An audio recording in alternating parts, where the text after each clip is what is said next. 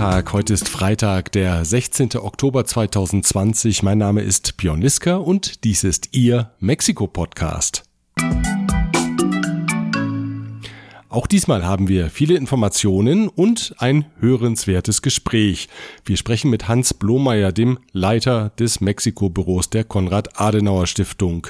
Der sagt, mir machen vielmehr auch Dinge Sorgen, die zumindest nach unserem Verständnis zu einer funktionierenden Demokratie dazugehören. Das ganze Gespräch hören Sie gleich.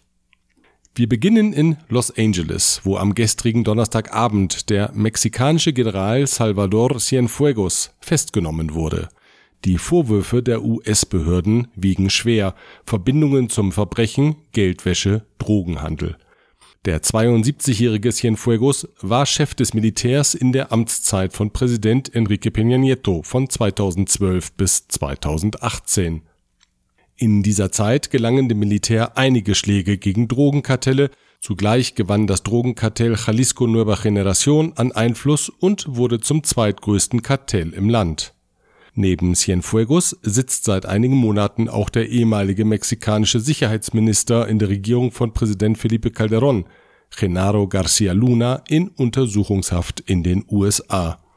Für beide Fälle ist das Gericht in New York zuständig, das den Bandenchef Joaquin Guzman alias El Chapo zu einer lebenslänglichen Haftstrafe verurteilt hat Präsident López Obrador kommentierte die Festnahme von Cienfuegos mit den Worten, sie sei ein Beleg für den Zerfall der neoliberalen Vorgängerregierungen, die Narkoregierungen gewesen seien und das Land korrumpiert hätten.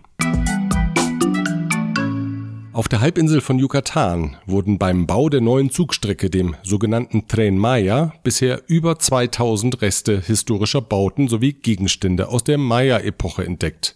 Lokalisiert wurden die Funde durch den Einsatz von Flugzeugen, die mit einer modernen Lasertechnik zur Bodenanalyse ausgestattet sind. Nach Angaben des Nationalen Instituts für Anthropologie und Geschichte sind unter den Fundstellen 91 größere Bauten, darunter Tempelanlagen und Plätze. Bei den Gegenständen handele es sich vor allem um Ansammlungen von Ton- und Keramikresten. Ob die Funde Auswirkungen auf die Streckenführung haben werden, ist bisher unklar. Größere Verzögerungen sind aber eher nicht zu erwarten. Schließlich handelt es sich bei dem Vorhaben um eines der Herzensanliegen von Präsident López Obrador. Der will die Strecke mit einer Gesamtlänge von 1500 Kilometern und 15 Bahnhöfen bis 2023 fertiggestellt sehen. Während die eben erwähnten historischen Relikte noch unter der Erde liegen, lagern manch andere mexikanischer Herkunft in ausländischen Museen. Die Ehefrau von Präsident López Obrador, Beatriz Gutierrez Müller, war in der vergangenen Woche in Europa unterwegs, um die Rückgabe mehrerer Museumstücke zu fordern. Besonders emblematisch ist der prächtige Federschmuck des Moctezuma, der als Moctezumas Federkrone im Weltmuseum in Wien ausgestellt wird. López Obrador möchte ihn gerne im nächsten Jahr in Mexiko zeigen, aus Anlass des 200. Jahrestags der Verkündung der mexikanischen Unabhängigkeit.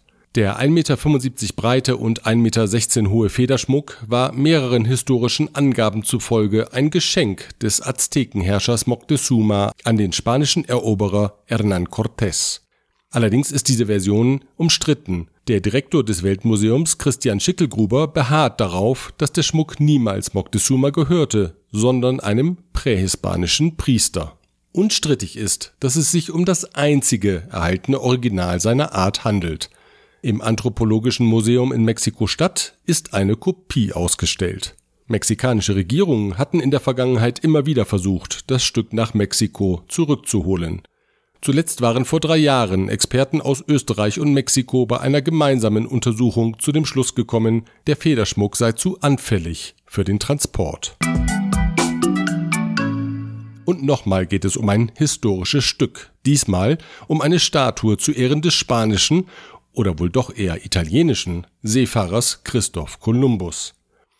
Der hatte bekanntlich, zumindest aus europäischer Sicht, am 12. Oktober 1492 Amerika entdeckt. Ihm zu Ehren wurde der 12. Oktober zum Gedenktag, in Mexiko seit 1929 unter dem Namen Tag der Rasse bekannt, Dia de la Raza. Der Gedenktag war in den vergangenen Jahren immer wieder auf Kritik gestoßen.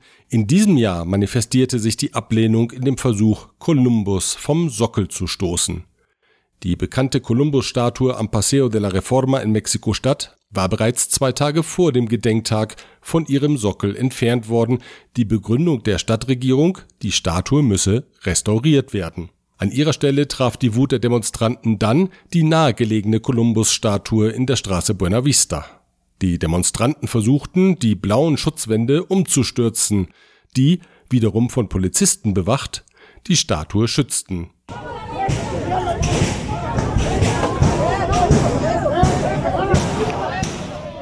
Erfolg hatten sie nicht, irgendwann gaben die Demonstranten auf, nicht ohne die Drohung, sie würden zurückkommen.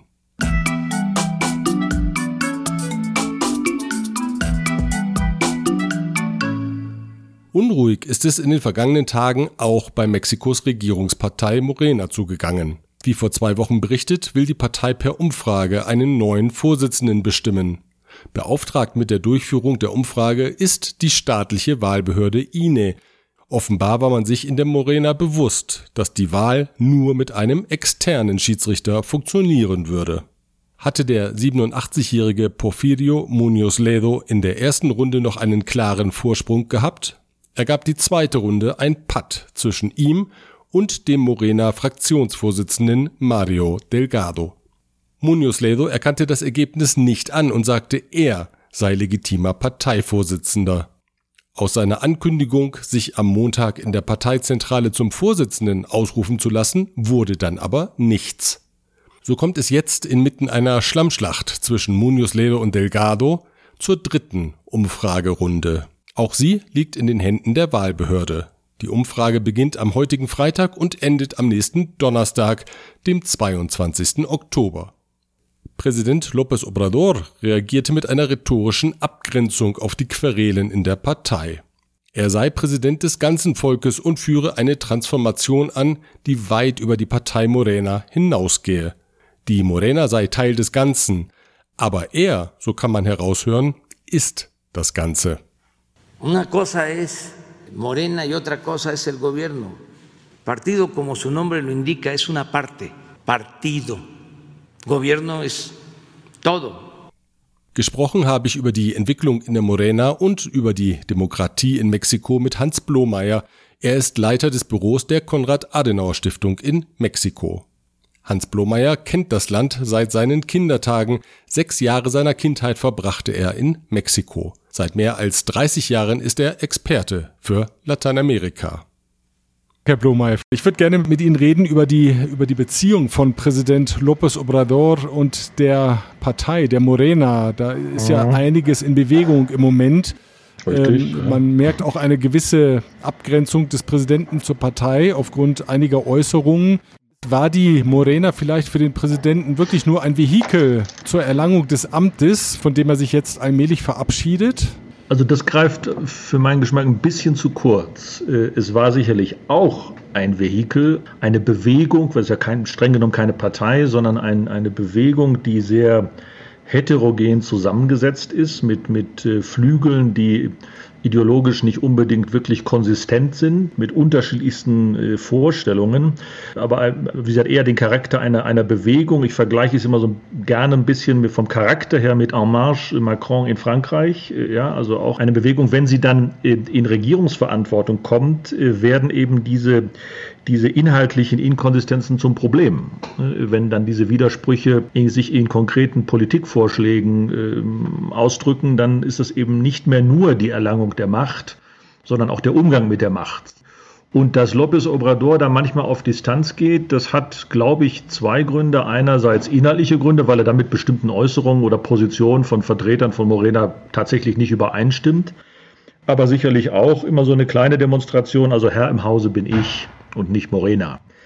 Und äh, diese internen Machtkämpfe, dass die jetzt ausbrechen, das sieht man ja an der aktuellen Auseinandersetzung um den Parteivorsitz. Die wird ja nicht gerade mit Samthandschuhen geführt. Äh, da werden Institute von außen äh, bestellt, ein objektiver Schiedsrichter, das Wahlinstitut und die Ergebnisse werden dann aber nicht anerkannt.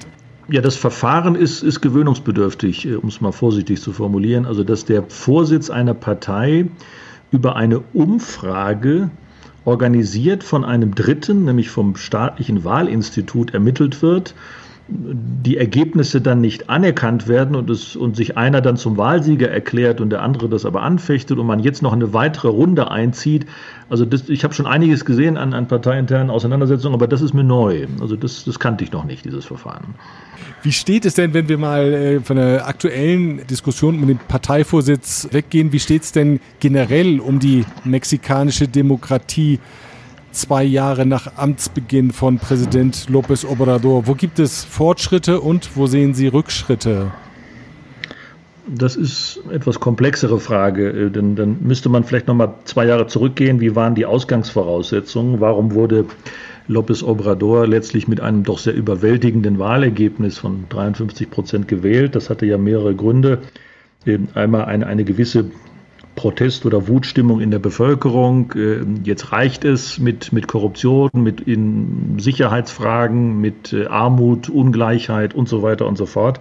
Und der Anspruch, mit dem López Obrador ja angetreten ist, ist, wählt mich und alles wird gut einer sehr, sehr vereinfachten Message, die aber offensichtlich eine, eine gewisse Attraktivität hatte. Und wenn man sich jetzt fragt, äh, was ist denn in der mexikanischen Demokratie tatsächlich besser geworden, wenn man die objektiven Hinweise nimmt und sagt, also gut, was ist denn bei den, bei den drei zentralen äh, Problemen, die, mit denen er angetreten ist, passiert?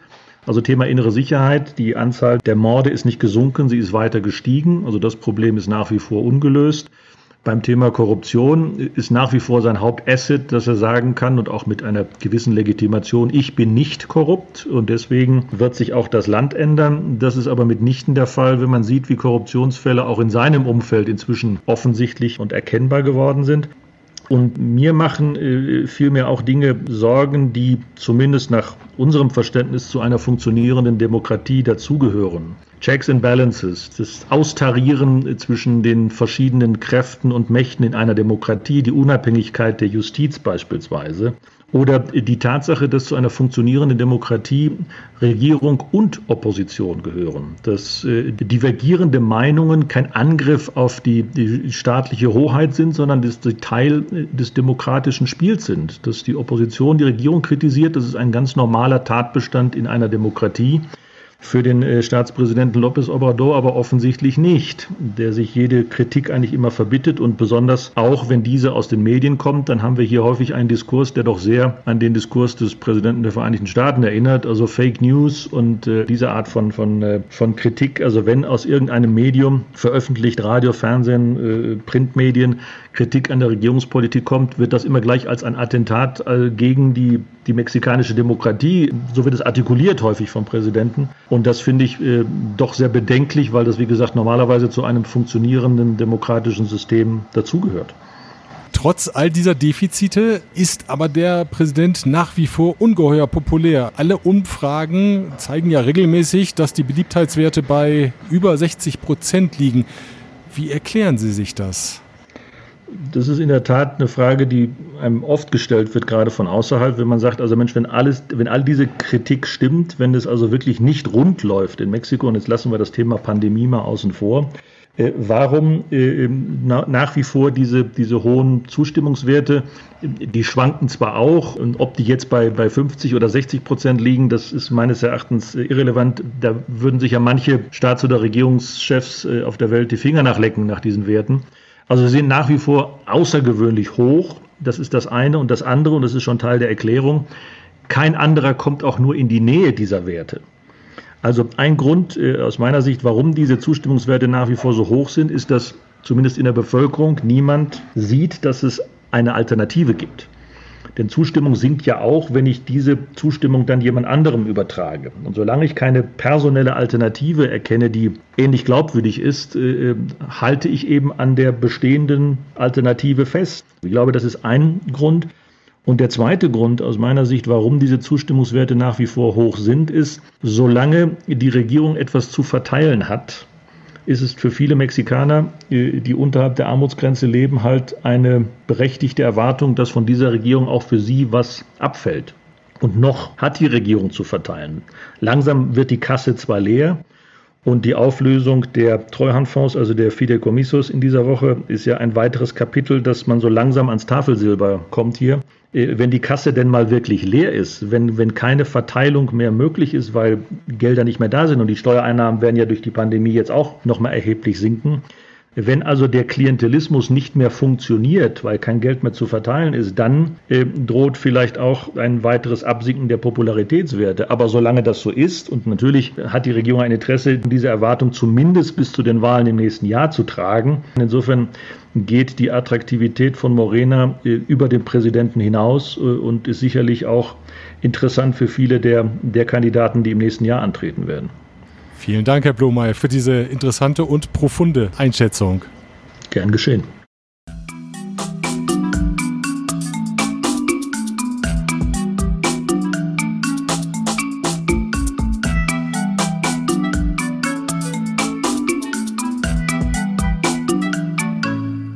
Wütend haben Käsehersteller in Mexiko auf das Verkaufsverbot für 20 Käseprodukte reagiert.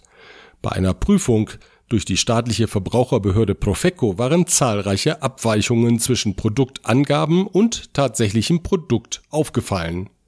So war nicht überall, wo drauf stand 100-prozentiges Milchprodukt, auch wirklich ein reines Milchprodukt enthalten.